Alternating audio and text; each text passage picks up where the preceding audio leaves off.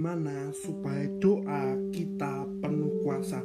Seperti Tuhan Yesus ajarkan di dalam Injil Markus 11 ayat yang ke-24 Karena itu aku berkata kepadamu Apa saja yang kamu minta dan doakan Percayalah bahwa kamu telah menerimanya Maka hal itu akan diberikan kepadamu. Jadi dari hal ini kita bisa belajar Bahwa kalau kita mau doa kita penuh kuasa Yang syaratnya hanya percaya. Percaya yang seperti apa? Percaya apa yang kita doakan, apa yang kita katakan, apa yang kita minta itu akan terjadi. Misalkan kita minta untuk revival, misalkan kita minta untuk kesembuhan, misalkan kita minta untuk kedamaian di bangsa kita, kita harus percaya saja, percaya dengan penuh iman dan tidak bimbang, maka itu akan terjadi dalam hidupmu.